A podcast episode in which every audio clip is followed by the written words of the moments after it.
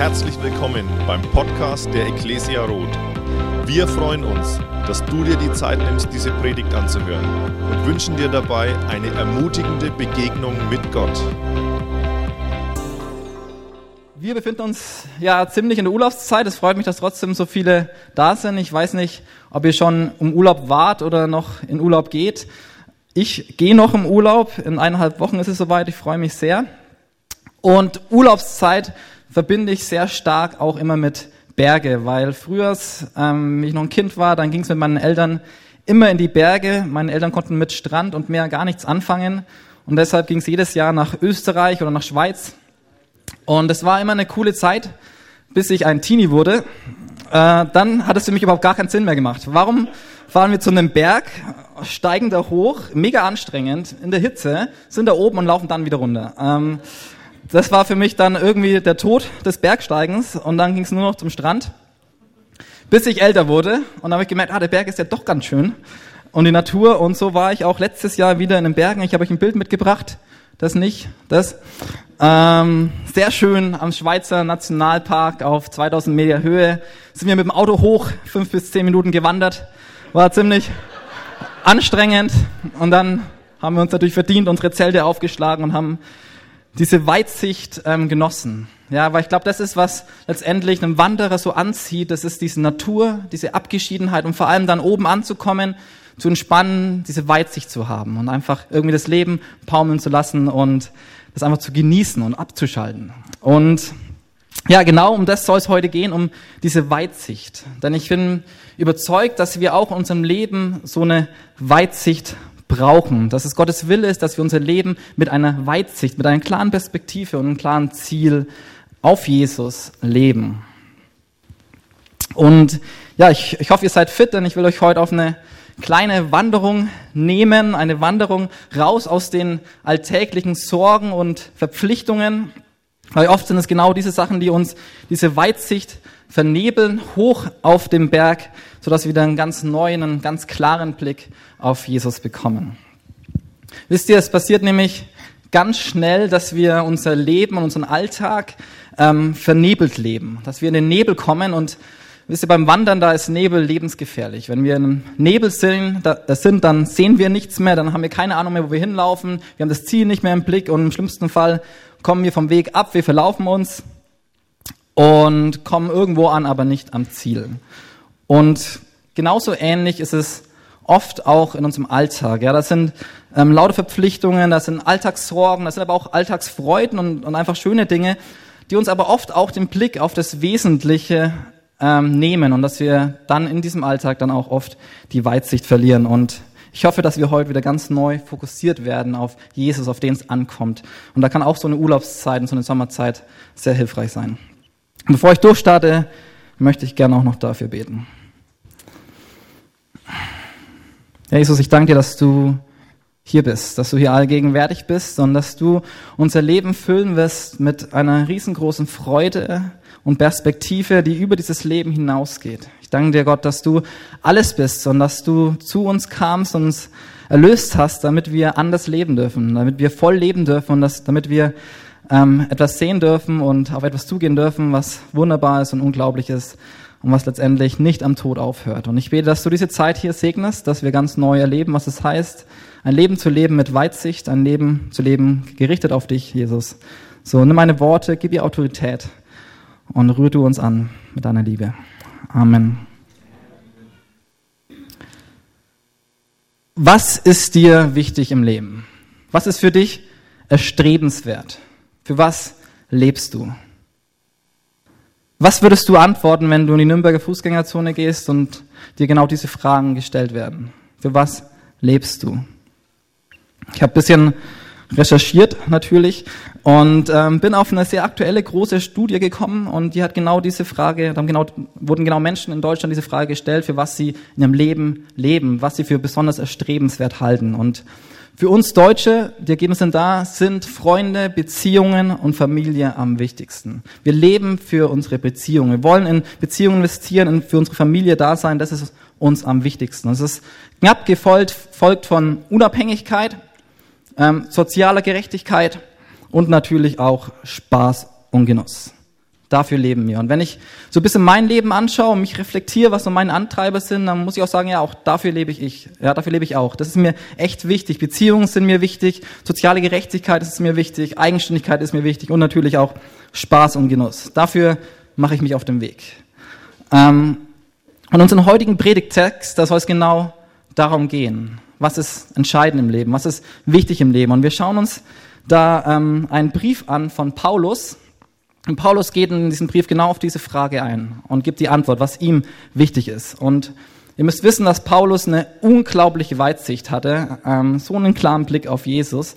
Und von dem können wir wirklich sehr, sehr viel ähm, lernen, was es heißt, raus aus diesem alltäglichen Nebel zu kommen, hoch auf den Berg und ganz klar auf Jesus zu sehen. Und deswegen wollen wir uns den Philipperbrief heute anschauen. Ja, der Philipperbrief, was ist der Hintergrund davon? Ähm, Paulus befindet sich gerade in einer sehr üblen Situation. Ähm, er ist verhaftet worden und ist jetzt gerade im Gefängnis. Also er konnte keinen Berg besteigen, er hat überhaupt gar keine Freiheit, hat wahrscheinlich wenig vom Leben mitbekommen und hey, für mich wäre das, das Gefängnis, wäre neben Tod und Krankheit für mich das Schlimmste, was mir passieren kann ja, so eingesperrt zu sein, ohne Perspektive, ohne Freiheiten, ähm, von der Gesellschaft absolut abgetrennt, ähm, das wäre für mich der Albtraum. Das wäre für mich der Inbegriff von Nebel. Schlimmer wird es für mich fast gar nicht mehr gehen. Und genau diesen Albtraum hat sich Paulus befunden, als er diesen Brief schrieb. Und Paulus ähm, war nicht im normalen Gefängnis, er war in einem römischen ähm, Gefängnis, das ist gar nicht so toll da. Er hat ähm, nichts angestellt, er war absolut unschuldig da im Gefängnis, er wurde wegen seinem Glauben eingesperrt und seine Situation war lebensbedrohlich. Das heißt, der Prozess bestand noch davor und es war nicht ausgeschlossen, ähm, dass er vielleicht zu Tode verurteilt wird. Also wirklich das Worst-Case-Szenario. Das ist voller Ungerechtigkeit. Schlimmer geht's nicht mehr. Das ist nämlich Nebel, Nebel, Nebel. Und ich weiß nicht, wie du dich in dieser Situation fühlen würdest, ähm, wenn du gerade auch so im Gefängnis wärst zu Unrecht und was du in einem Brief schreiben würdest an deinen, an deinen sehr engen Freunde. Also mein Brief, der wäre wahrscheinlich voll von Traurigkeit, voll von Klage über diese Ungerechtigkeit, die mir hier, ähm, ja, die, die ich hier erfahre und vor allem natürlich Bitte um Beistand, um Gebet und natürlich auch, was sehr gut wäre, wäre Mobilisierung, dass sie auf die Straße gehen, demonstrieren, dass ich freigelassen werde. Das wäre absolut nicht verwerflich, sondern das wäre absolut verständlich. Und wenn wir uns jedoch den Philipperbrief anschauen, dann spricht er eine komplett andere Sprache. Ja, der Brief von Paulus, der ist durchdrungen von tiefer Freude, von Zufriedenheit, von Hoffnung. Wir lesen mehr als 15 Stellen, wo Paulus Bezug nimmt auf Freude. Ich habe euch ein paar, vier Beispiele mitgebracht. Und zwar schreibt Paulus an einer Stelle, ja, ich bete ständig für euch und ich tue es mit großer Freude. Ich bin froh, euch mitteilen zu können. Woanders schreibt er auch, in Zukunft wird nichts mir meine Freude nehmen können. Selbst wenn ich zum Tod verurteilt werde und sterben muss, werde ich mich freuen. Hey, was, was geht hier ab? Das, das passt doch irgendwie nicht zusammen. Wir haben hier Paulus in einem römischen Gefängnis sitzen, absolut unschuldig und eine Hinrichtung ist nicht ausgeschlossen. Wo ist da die Perspektive? Neblicher geht es gar nicht. Und trotzdem ist Paulus erfüllt von einer tiefen Freude, unabhängig von seinen Situationen. Hey, Paulus hatte offensichtlich eine unglaubliche Weitsicht, eine Weitsicht, die ihn Lebensglück beschert hat, unabhängig von seiner Situation. Und die Frage, die ich mir stelle und ihr euch auch stellen wollt, solltet, ist, hey, was war sein Geheimnis? Was war Paulus sein Geheimnis? Wie ist er zu dieser Weitsicht gekommen? Wie hat er das geschafft? Und die Antwort lesen wir im Philipperbrief. Und zwar ist es eine bekannte Stelle im Philipperbrief, Vers 1, äh, Kapitel 1, Vers 21 nimmt Paulus darauf Bezug. Amen. Spoiler-Alarm.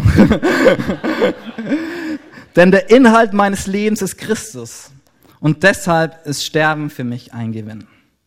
Denn der Inhalt meines Lebens ist Christus und deshalb ist Sterben für mich ein. Hey, die Philipper haben sich Sorgen um Paulus gemacht. Sie haben sich gefragt, hey, wie geht's Paulus da im Gefängnis? Hey, kommt er da noch frei oder, oder kommt er nicht frei? Es gab Spekulationen über seinen Prozess. Wird er zu Tode verurteilt werden oder was wird genau passieren? Sie machen sich Sorgen. Und Paulus antwortet auf diese Sorgen ziemlich überraschend. Da geht nämlich kein bisschen auf die Sorgen ein. Er interessiert sich nicht wirklich für den Ausgang des Prozesses und sein Wohlergehen und sein Lebensglück ist davon vollkommen unabhängig. Er sagt nämlich, denn der Inhalt meines Lebens ist Christus. Und deshalb wäre sogar Sterben für mich oder ist Sterben für mich ein Gewinn.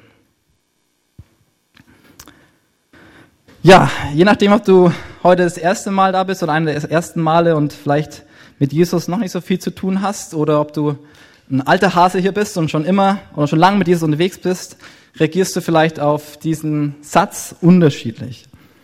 Wenn du den zum ersten Mal hörst, dann denkst du dir, hast du vielleicht wahrscheinlich lauter Fragezeichen im Kopf. Hey, wie kann Jesus der Inhalt oder vielleicht sogar das Leben selbst für mich sein? Also ich meine, Jesus kann, der Glaube an Jesus kann vielleicht Teil meines Lebens sein, aber wie kann er das Leben sein? Und dann Sterben, Gewinn. Ich meine, spätestens da hört es doch auf. Sterben ist das Ende. Ja, Sterben, da ist kein Gewinn mehr. Sterben, da ist vorbei. Spätestens da bist du raus. Da, da stellt sich die Frage, ist Paulus lebensmüde? Ist er selbstmordgefährdet? Ja, und ein Teil von uns hat diesen Vers wahrscheinlich schon sehr oft gehört. Und wir würden vielleicht tatsächlich dazu sagen, ja und Amen, ich kann mich zu diesem Vers stellen. Aber wisst ihr, es ist nicht entscheidend, wie oft wir und wie oft du diesen Satz gehört hast. Entscheidend ist, dass dieser Satz und dieser Inhalt des Satzes, dass er dein Leben durchdringt.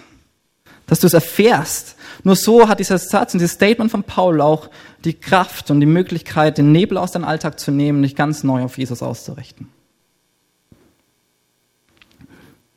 Wisst ihr, für Paulus war das sein Herzschlag. Lebensinhalt Christus, Sterben, Gewinn. Lebensinhalt Christus, Sterben, Gewinn. Hierdurch hat sich sein Nebel gelichtet. Auf einmal kam da ein Leben mit Weitsicht. Auf einmal kam da Freude, obwohl er im Gefängnis war. Wisst ihr, wir brauchen diesen Herzschlag so dringend. Dieser Herzschlag kann alles verändern.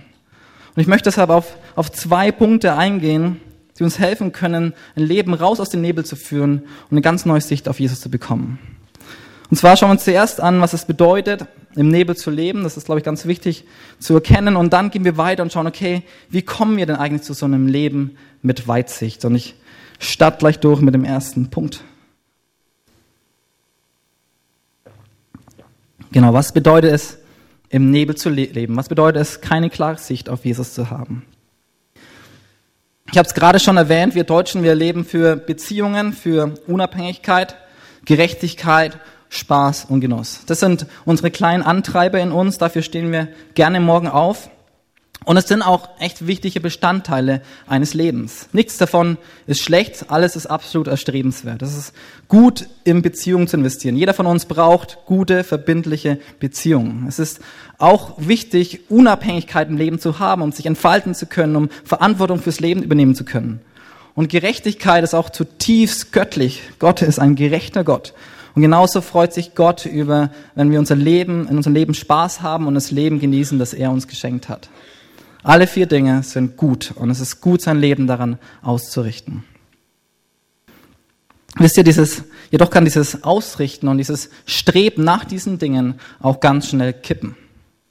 Ja, es kann kippen, wenn wir diesen, diesen Bereichen äh, mehr Stellenwert oder zu viel Stellenwert in unserem Leben geben. Wenn sie auf einmal zum Ziel werden, dann werden sie auf einmal selbst zum Nebel. Wisst ihr, hinter all diesen Wünschen stehen tiefe Sehnsüchte. Ja, Sehnsüchte, die von göttlicher Natur sind. Wir hoffen von Beziehungen, von finanzieller Unabhängigkeit, von Spaß ein Ankommen, ein Aufatmen, eine tiefe Zufriedenheit, eine Weitsicht im Leben. Ja, wir wollen bedeutende Beziehungen haben, weil uns Beziehungen Halt geben, weil sie uns Sicherheit geben, Anerkennung geben, weil, weil wir dort Liebe erfahren. Ja, wir wollen Unabhängigkeit erreichen, weil wir dann ähm, in Freiheit leben können, weil wir dann unser Leben sinnvoll gestalten können. Und wir sehen uns nach Spaß, weil wir nachhaltiges Glück und anhaltende Freude empfinden wollen in unserem Leben. Wisst ihr, und all diese Sehnsüchte, sie kommen von Gott. Gott hat uns in seinem Ebenbild geschaffen und diese Sehnsüchte sind dafür da, dass wir in Gottes Gegenwart kommen. Sie sollen uns in Gottes Gegenwart treiben. Sie sind da, damit wir in Gott ein Leben mit Weitsicht finden. Ja, wir sind Mangelwesen. Wir haben Sehnsüchte in uns drin. Und die sind deshalb in uns drin, damit wir sie in der Beziehung zu Gott stillen lassen können. So viel zur Theorie. Äh, trotzdem erwarten wir sehr oft von diesen Lebensbereichen, dass sie, die Lebensbereiche selbst uns diese Sehnsüchte stillen. Ja, wir suchen in ihnen die Erfüllung in unserem Leben. Und dann, wenn das passiert, dann kommt der Nebel. Und dann wird's lebensgefährlich. Ich habe eine, einen guten Bekannten, den ich auch sehr schätze, und ich habe letztens mit, dem, mit ihm mich länger über seine Freunde unterhalten. Ähm, und seine Freundin arbeitet in einem sehr beliebten Unternehmen und sie liebt ihren Job. Ja, sie hat alles gegeben, um dort zu sein, wo sie jetzt ist. Sie ist in einer leitenden Position. Und es lief auch richtig, richtig gut. Sie ging glücklich in die Arbeit. Die Arbeit hatte ganz viel gegeben. Ähm, sie war wirklich die Quelle des Glücks. Und dann kam es jedoch wie in so vielen Unternehmen, zu Umstrukturierungen. Und die Dinge, Rahmenbedingungen haben sich geändert und ihr Job wurde zunehmend anstrengend. Und mein Freund erzählte, dass die Auswirkungen immens waren. Auf einmal war da kein Glück mehr. Ja, sie hat da kein Glück mehr empfunden. Die Perspektive fürs Leben ging auf einmal verloren und da war ein großes Loch. Ein Loch, das gefüllt werden muss. Und sie überlegen sich jetzt, ähm, ein Haus zu kaufen oder Kinder zu kriegen. Sie überlegt sich vielleicht auch ins Ausland zu gehen, einen neuen Job zu suchen. Ähm, Irgendwas, irgendwas muss jetzt passieren. Irgendwas muss da rein ins Loch. Wir brauchen eine Veränderung im Leben. Da ist irgendwie so viel Leere da. Ja, und es ist einfach auf die, auf die Freundin von meinem Bekannten zu schauen und sie als irgendwie als Workaholic abzukanzeln. Aber wisst ihr, wir stehen alle in der, in der gleichen Gefahr. Bei uns ist vielleicht nicht der Job, ähm, der das Wichtigste in unserem Leben ist, sondern für uns sind es andere Dinge. Für was lebst du? Es kann der Partner sein, es können Kinder sein, es kann Wissen sein, es kann Erfolg sein, es kann Sport sein, aber es können auch ganz christliche Dinge sein. Selbst das Engagement in der Gemeinde kann zum Nebel werden oder auch die völlige Hingabe zu einer Person kann zum Nebel werden. Wisst ihr, der Nebel kommt dann, wenn wir unser Lebensglück, unseren Wert und unseren Halt von Dingen abhängig machen, die wir tun oder die wir besitzen. Liebe kommt, sobald wir unsere Beziehungen, unseren Job, unseren Besitz von den Dingen erwarten, dass sie unsere tiefsten Sehnsüchte erfüllen und nicht mehr Jesus es tut. Dann sind wir Nebel. Und wisst ihr, an diesem Nebel lauern zwei ganz große Fallen. Da gibt es die Hamsterradfalle und dann gibt es die Thronfalle. Und ich erkläre euch die, damit ihr da nicht reinläuft. Auf der einen Seite gibt es die Hamsterradfalle. Wisst ihr, und diese Hamsterradfalle kommt dann, wenn es unserem Leben mal oder in unseren Lebensbereichen mal nicht so gut läuft. Da kommt in uns ein kleiner Antreiber auf und dieser Antreiber sagt immer wieder, streng dich mehr an. Hey, streng dich mehr an. Du musst dich mehr anstrengen. Nur wenn du dich mehr anstrengst, dann schaffst du es. Nur wenn du dich mehr anstrengst, dann kommt das Lebensglück. Deine Leistungen sind entscheidend für dein Glück. Und das gibt es auch in christlicher Version, das hört sich dann so an. Du musst mehr Bibel lesen. Du musst mehr beten, du musst unbedingt fasten, du musst, du musst Hebräisch lernen, du musst jetzt ins Kloster, nur wenn du dich anstrengst, nur wenn du richtig glaubst und dein Glaube auch was bewirkt, nur dann, nur dann bist du erfolgreich, nur dann ist es richtig, nur dann hat es auch einen Wert. Und wisst ihr, ich falle so schnell ins Hamsterrad. Selbst bei dieser Predigtvorbereitung komme ich ins Rotieren und ich lese mir die Predigt 10.000 Mal durch und denke mir, oh, wie schaffe ich das und so weiter und komme ins Rotieren und renn und renn und renn und mein Blick auf Jesus ist vollkommen versperrt. Ja, und ich streng mich an und ich gebe mein Bestes. Und wir merken gar nicht, wenn wir das tun, dass wir uns in einem Hamsterrad befinden, dass wir uns versuchen, uns selbst zu retten. Wisst ihr, und das führt zu, Dauer, zu Dauerstress, das führt zu Frustration und im schlimmsten Fall führt es zu Burnout. Das ist die Hamsterradfalle. Dann gibt's aber auch noch eine andere Falle und das ist die Thronfalle. Und diese Thronfalle, die ist um einiges subtiler. Denn die Thronfalle schlägt dann zu, wenn es so richtig gut läuft. Wenn es einfach läuft im Leben. Wenn ich einfach Erfolg habe, wenn einfach die Dinge es genau so gehen, wie ich es mir vorstelle. Wenn meine Beziehungen laufen, wenn meine Arbeit läuft, dann, ach, dann wenn es mir so richtig, richtig gut geht. Dann kann die Thronfalle zuschlagen.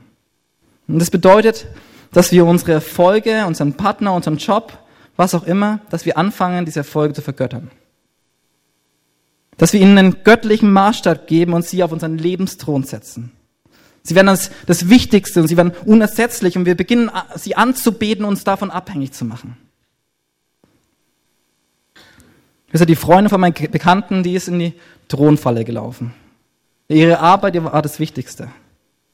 Doch was ist, wenn die Dinge, die ich auf den Thron stelle, nicht mehr so gut laufen? Wenn sich die Rahmenbedingungen der Arbeit ändern, wenn ich auf einmal auch die negativen Seite meines Partners oder auch meiner Gemeinde und so weiter kennenlerne. Es führt dann ganz schnell zu Frustration, es führt zu Unzufriedenheit und es führt zu Zerbruch und Leere und einem großen Loch.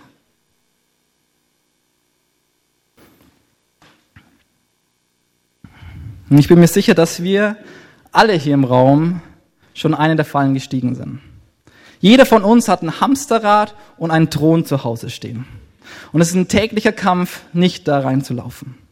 Wisst ihr, beide nehmen uns den Blick für das Wesentliche. Beide vernebeln uns das Ziel, das, den Blick aufs Ziel. Beide vernebeln uns die Sicht auf Jesus. Die Dinge, die wir tun, die wir haben, können unsere tiefsten Sehnsüchte nicht stillen. Wenn wir es aber trotzdem versuchen und es von ihnen erwarten, unser Leben komplett auf sie ausrichten, dann kommen wir in den Nebel. Und dieser Nebel ist gefährlich, denn er bringt uns weg von Jesus. Deswegen ist es so, so wichtig, dass wir uns mit der zweiten Frage beschäftigen. Wie kommen wir zu einem Leben mit Weitsicht? Ja, um diese Frage beantworten zu können, müssen wir zurück zu Paulus. Ja, obwohl er im Gefängnis war, war er voller Freude. Paulus hatte eine unglaubliche Weitsicht. Und Paulus schreibt, denn der Inhalt meines Lebens ist Christus. Und deshalb ist Sterben für mich ein Gewinn. Er hat diesen Herzschlag. Lebensinhalt Christus. Sterben, Gewinn. Lebensinhalt Christus. Sterben, Gewinn. Das war sein Geheimnis. Aber die Frage ist, hey, wie kam es dazu? Wie kam es dazu, dass Paulus dieses Geheimnis erfahren hat? Wie kam es dazu, dass er diese Weitsicht bekommen hat? Denn jeder, der Paulus ein bisschen kennt, der weiß, dass Paulus nicht immer Paulus hieß, sondern auch mal Saulus hieß. Und dass Saulus ein komplett anderer Mensch war. Ja, Saulus, der jetzt Paulus heißt, ist der gleiche Mensch. Saulus war ein Karrieremensch. Er war voller Eifer und er hat es auch zu was gebracht. Saulus war angesehen in der Gesellschaft und Teil der religiösen Elite. Wisst ihr, Saulus war komplett anders. Er konnte mit Jesus überhaupt nichts anfangen. Ganz im Gegenteil, Saulus hat die Christen mit brutaler Entschiedenheit verfolgt. Paulus ist in die Häuser gegangen und hat die Christen rausgezogen aus den Häusern und zur Rechenschaft gezogen. Paulus hat den ersten, äh, Saulus hat den ersten Mord an den Christen bewilligt. Er hat die Christen verfolgt über die Landesgrenzen hinaus. Er hat Jesus und seinen Nachfolger gehasst. Weiter weg von Jesus geht es nicht mehr. Das war sein Leben und er war richtig erfolgreich damit und er war richtig zufrieden damit. Er war vollkommen im Nebel und vollkommen im Hamsterrad und es lief richtig gut. Aber dann kam es zu einer lebensverändernden Begegnung. Saulus war gerade auf dem Weg nach Damaskus, wollte gerade Christen hinterherjagen, hat sich extra eine Genehmigung dafür geholt. Und dann ist ihm Jesus begegnet in einer überwältigten Art und Weise. Wir lesen davon, dass da ein helles Licht war, dass Paulus, äh Saulus zu Boden stürzt und dass er eine Stimme hört, Saul, Saul, warum verfolgst du mich? Saul, Saul, warum verfolgst du mich? Ja, dort auf der Straße nach Damaskus hatte Saulus eine Begegnung mit dem echten Jesus. Eine Begegnung, die seine komplette Perspektive verändert hat. Mit einem Moment war der Nebel weg in seinem Leben. Aus dem Saulus, der die Christen verfolgt hatte, wurde Paulus, einer der größten Missionare und Gemeindegründer der Geschichte. What? Wie krass ist das? Ich meine, wie krass ist Gottes Gnade? Wie krass ist Gottes Gnade?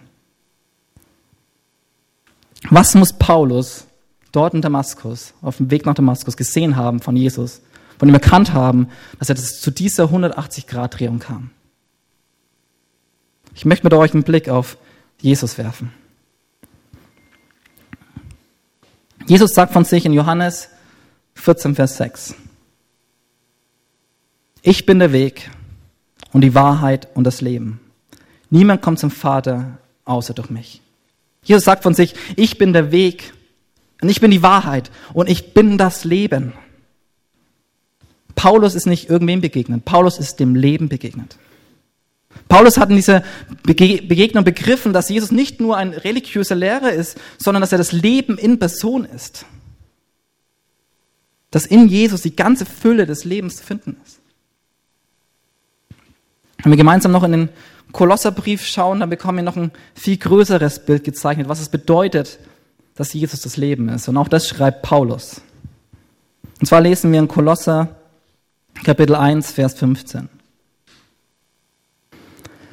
Der Sohn aus Jesus ist das Ebenbild des unsichtbaren Gottes, der Erstgeborene, der über der gesamten Schöpfung steht. Denn durch ihn wurde alles erschaffen, was im Himmel und auf der Erde ist, das Sichtbare und das Unsichtbare, Könige und Herrscher, Mächte und Gewalten. Das ganze Universum wurde durch ihn geschaffen und hat in ihm sein Ziel. Er war vor allem anderen da und alles besteht durch ihn.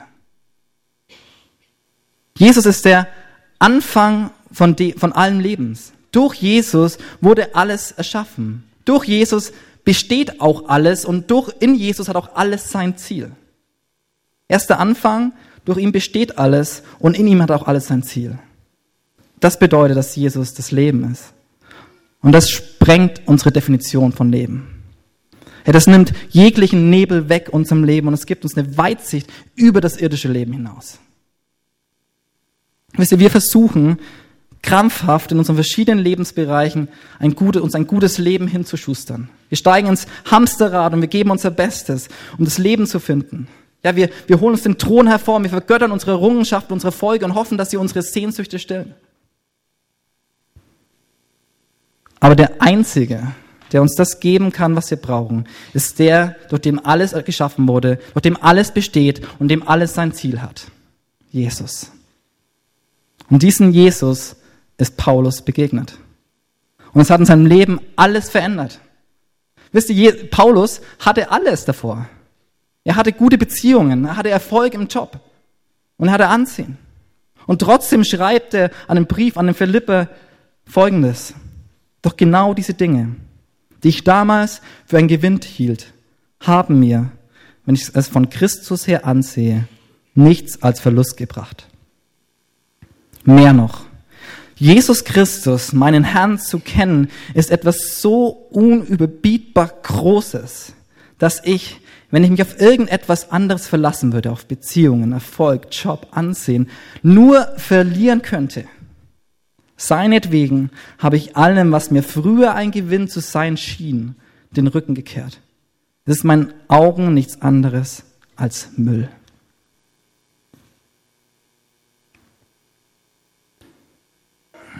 Wie kann ich eine Weitsicht bekommen, die über meine Lebensumstände steht? Wie kann ich erfüllt und glücklich leben, ohne in die Hamsterrad oder Thronfalle zu steigen? Die Antwort ist, komme zu Jesus. All die Sehnsüchte, die wir haben, führen uns zu Jesus. Er will uns das geben, wonach wir uns im tiefsten Inneren sehnen. Bedingungslose Annahme, Liebe, Anerkennung, Wert, Freiheit. Jesus will uns das geben, er will uns damit erfüllen. Und es ist Jesus sein Wunsch, dass wir befreit und erfüllt unsere Beziehungen leben. Es ist Jesus sein Wunsch, dass wir befreit und erfüllt in die Arbeit gehen. Dass wir befreit und erfüllt die Bereiche unseres Lebens gestalten und genießen. Wie können wir ein Leben mit Weitsicht leben? Die Antwort ist in dem, dass wir von Jesus erwarten, dass er unsere Sehnsüchte stillt. Er will unser Leben füllen mit Liebe, mit Freiheit, mit Freude, mit Wert, mit Anerkennung. All das bekommen wir in der Beziehung zu Jesus. Und wenn wir aus dieser Beziehung zu Jesus heraus leben, dann sind wir immun gegen das Hamsterrad und immun gegen die Thronfalle. Wir müssen dann nicht mehr durch unsere Leistung, in, Leistungen in ein Hamsterrad steigen und unser Lebensglück versuchen zu verdienen. Wir müssen uns nicht mehr von unseren Umständen abhängig machen. Denn unsere Sehnsüchte sind dann schon gestillt und wir können mit Weitsicht unser Leben gestalten. Wir haben keinen Anspruch mehr an unsere Arbeit, weil wir gehen da schon gestillt hin. Und das ist der Schlüssel zu einem Leben mit Weitsicht und er verändert alles. Paulus versichert uns, dass wenn wir Jesus mehr und mehr als das Leben kennenlernen und es auch in unserem Leben erfahren, dann wird selbst Sterben zum Gewinn. Hey, dann wird Stück für Stück der Stellenwert unseres Lebens hier auf der Erde geringer und die Sehnsucht, ganz bei Jesus zu sein, immer größer. Der Tod ist dann nicht mehr das Ende, sondern ist die Tür zum Leben, zu Jesus. Ich war ähm, in meiner Studienzeit in San Diego, in den USA, ein halbes Jahr. Und Franzi und ich waren frisch verlobt und natürlich sehr verliebt.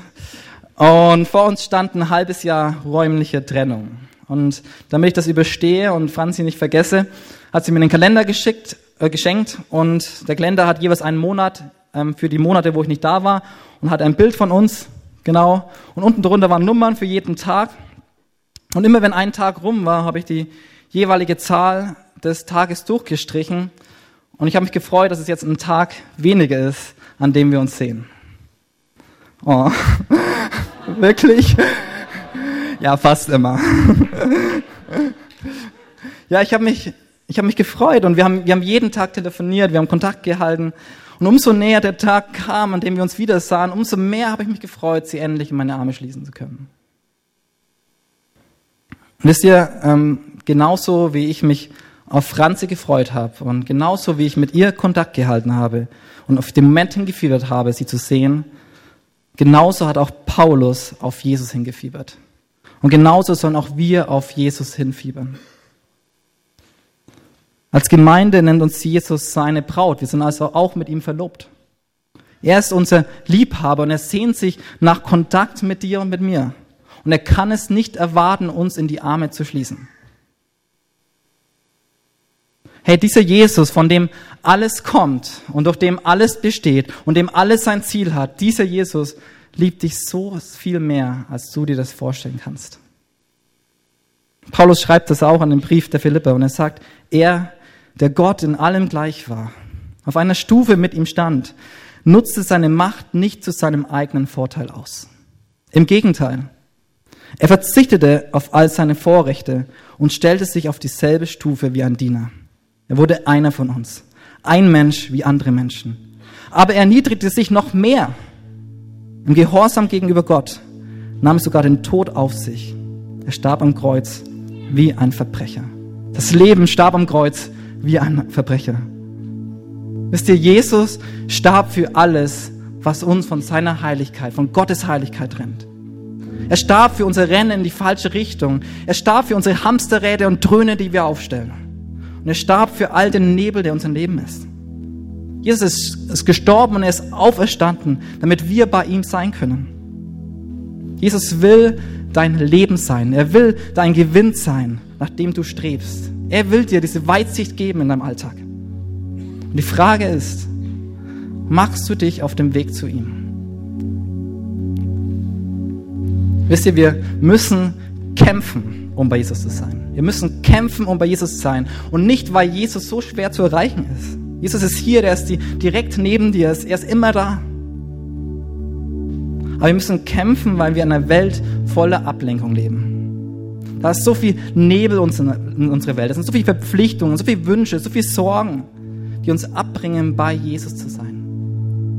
Deswegen kämpfe, um bei Jesus zu sein. Und ich möchte euch am Schluss ermutigen zu zwei Dingen. Eine Sache, die kannst du jetzt sofort machen und eine kannst, machst du nächste Woche. Das Erste, was du jetzt sofort machen kannst, ist, dass du Buße tust. Und Buße tun heißt, umzukehren, hin zu Jesus zu gehen. Um Vergebung zu beten für jedes Hamsterrad, das du in deinem Leben hast. Um für jeden Thron, auf den du Dinge gestellt hast und mehr Stellen mehr gegeben hast als Jesus. Komm jetzt zu ihm. Wir haben hier hinten ein Gebetsteam. Und es ist ein gewisser Weg dahinter zu gehen. Und es ist eine gewisse Herausforderung. Dazwischen ist ganz viel Nebel, der dir sagt, tu es nicht. Und kämpfe dafür. Du das Gefühl hast, du solltest es tun, dann kämpfe dafür, dahinter zu gehen und für dich beten zu lassen. Weil Jesus will dir begegnen. Jesus ist jetzt da, tu Buße. Und das Zweite, wozu ich dich ermutigen will, ist, dass du dir Zeit nimmst. Dass du in den nächsten Tagen ganz bewusst Zeit nimmst für eine Begegnung mit Jesus. Dass du an einen Ort gehst und dir Zeit nimmst, wo du nicht abgelenkt wirst. Dass du für diese Zeit kämpfst. Dass du dein Handy auf Flugmodus stellst. Dass du die Tür zuschließt. Dass du dir Zeit für Jesus nimmst. Jesus ist da. Er will dir Weitblick schenken. Er will dir eine neue Perspektive schenken. Er will dir Freude schenken, auch wenn du dich gerade fühlst wie im Gefängnis. Kämpfe für diesen Moment. Jesus steht mit offenen Armen heute da. Er ist dein Liebhaber. Er will deine tiefsten Sehnsüchte stillen und dich mit einer Freude füllen, die kein Gefängnis deines Lebens dir nehmen kann. Komm zu diesem Jesus. Seine Gnade ist nicht zu klein. Jesus hat aus Saulus, den Christenverfolger, Paulus den Missionar gemacht. Er kann aus dir auch, egal wo wie weit du weg bist, einen leidenschaftlichen Jesus-Nachfolger machen. Er will dich retten und bei dir sein. Ich bete noch zum Abschluss.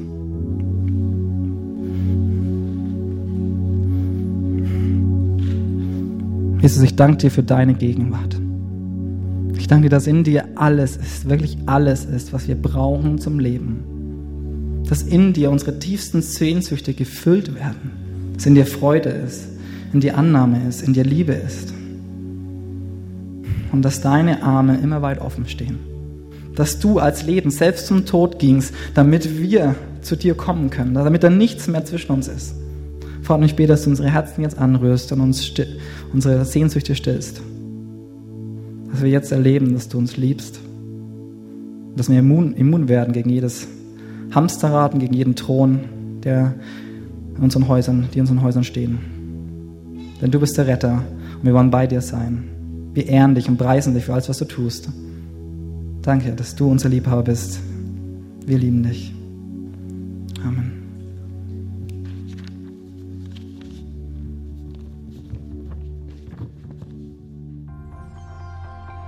Wir hoffen, dass dir diese Predigt gefallen hat und dich in deinem Leben mit Gott stärkt. Außerdem wollen wir dich gerne besser kennenlernen. Dazu bist du herzlich eingeladen, unsere Sonntagsgottesdienste um 10 und 17 Uhr zu besuchen. Schau doch mal auf www.ecclesia-rot.de vorbei oder auf den sozialen Medien unter Ecclesia Rot. Wir freuen uns auf dich.